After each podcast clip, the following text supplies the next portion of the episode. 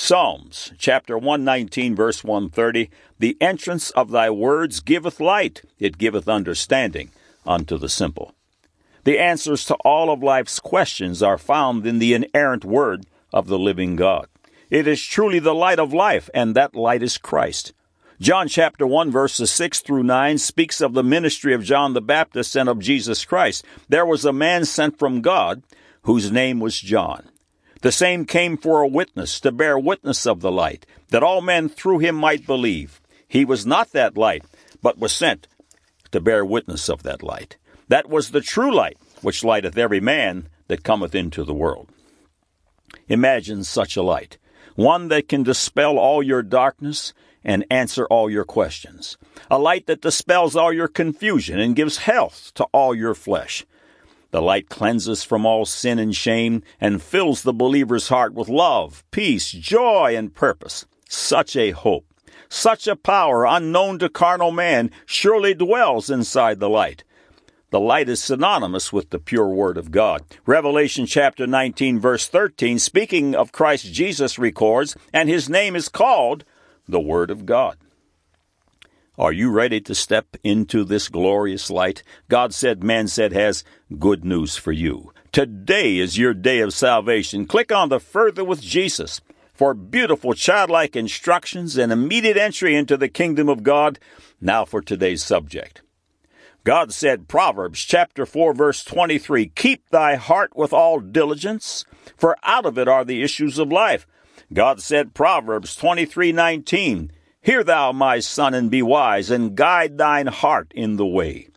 God said, Matthew chapter 5, verses 44 and 45, But I say unto you, love your enemies. Bless them that curse you. Do good to them that hate you, and pray for them which despitefully use you and persecute you, that ye may be the children of your Father which is in heaven. For he maketh his sun to rise on the evil and on the good, and sendeth rain on the just and on the unjust. Man said the heart is just a muscle pump and no more. The Bible is just the archaic writings of mere men and no more. Now the record. This feature, as advertised, would be the last of a three-part series. God Said, Man Said tries to keep its feature articles to an average of 15 minutes. We think of a feature as a gospel sandwich. After getting into this marvelous concept, it became apparent that we needed to expand into 5 features, and as you should be aware, we will still only scratch the surface. Welcome to God Said, Man Said. We're so glad you've come. In the first feature, we discovered that the heart can be made happy or sad with circumstances and just words, and the physical ramifications are well documented. Proverbs 17:22, A merry heart doeth good like a medicine, but a broken spirit drieth the bones. We also discovered in feature 1 that the heart thinks independently and also in conjunction with the brain. The heart is a central participant in the very plan of salvation itself. How beautiful it is that thousands of years before man's science begins to understand, God the Creator declared it so.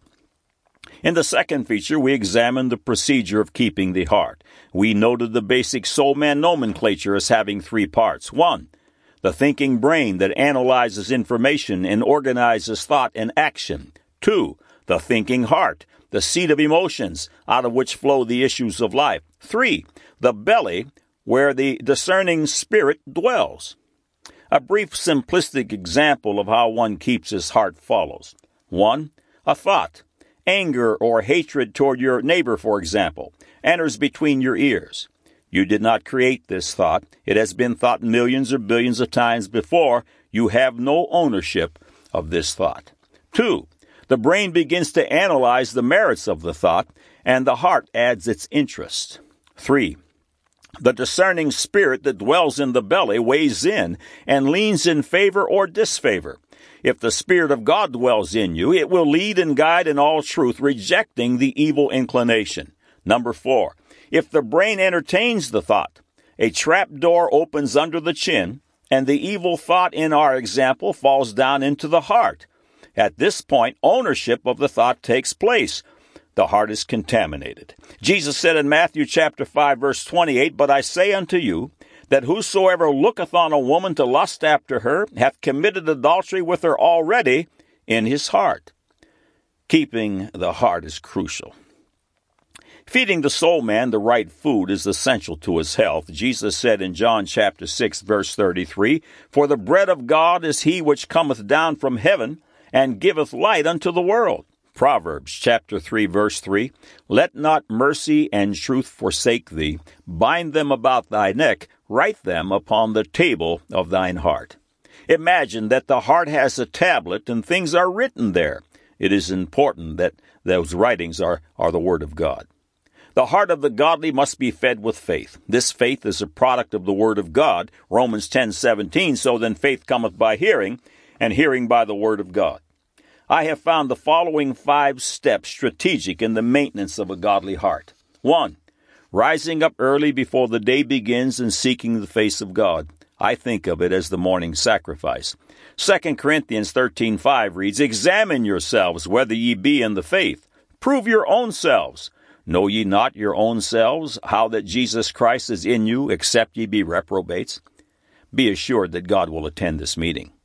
Number 2, Ephesians chapter 4, verses 31 and 32, "Let all bitterness and wrath and anger and clamor and evil speakings be put away from you with all malice, and be ye kind one to another, tender-hearted, forgiving one another, even as God, for Christ's sake, hath forgiven you."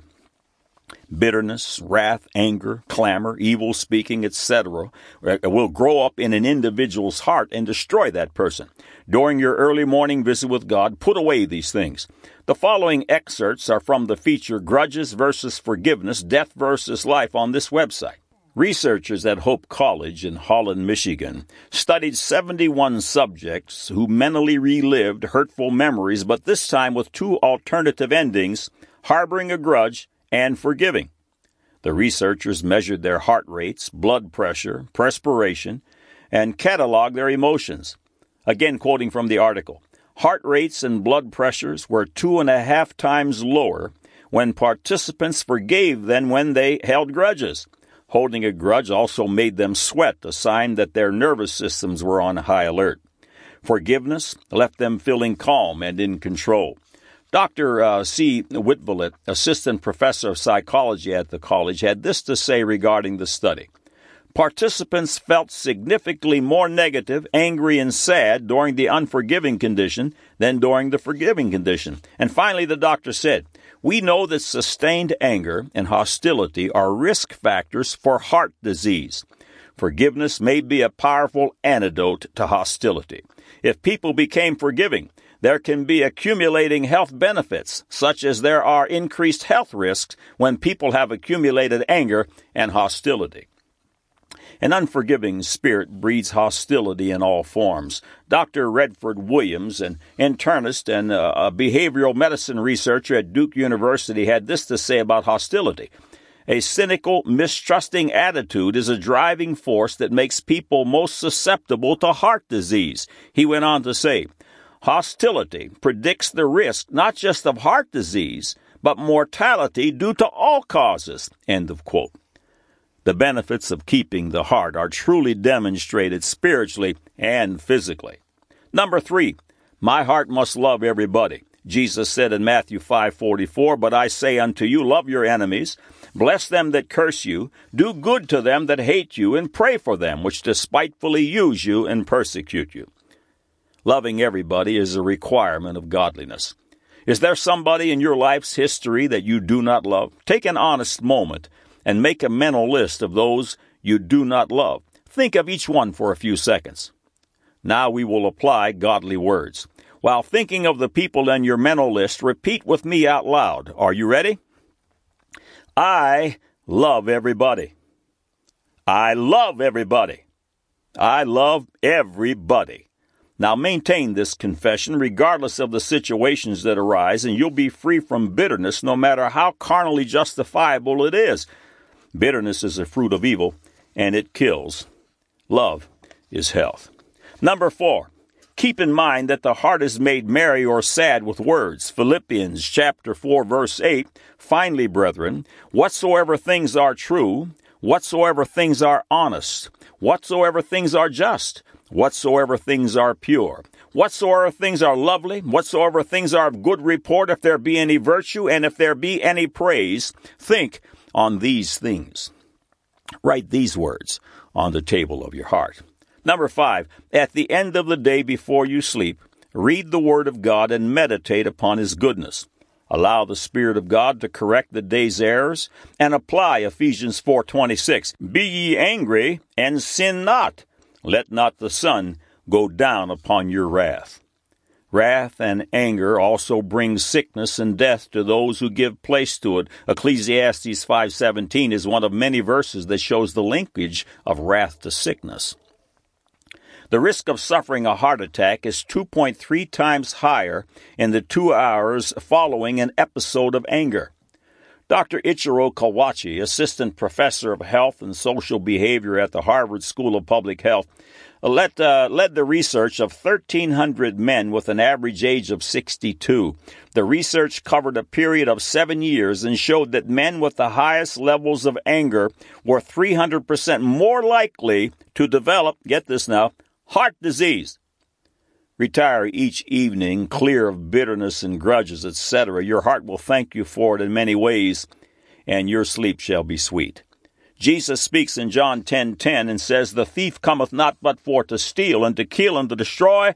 I am come that they might have life, and that they might have it more abundantly." Of course, it's true, spiritually and physically too. God said, Proverbs chapter 4, verse 23, "Keep thy heart with all diligence, for out of it are the issues of life." God said, Proverbs 23:19, "Hear thou, my son, and be wise, and guide thine heart in the way." God said, Matthew 5:44 and 45, "But I say unto you, love your enemies. Bless them that curse you. Do good to them that hate you. And pray for them which despitefully use you and persecute you, that ye may be the children of your Father which is in heaven, for he maketh his sun to rise on the evil and on the good, and sendeth rain on the just and on the unjust." Man said, the heart is just the muscle pump and no more. The Bible is just the archaic writings of mere men and no more. Now you have the record.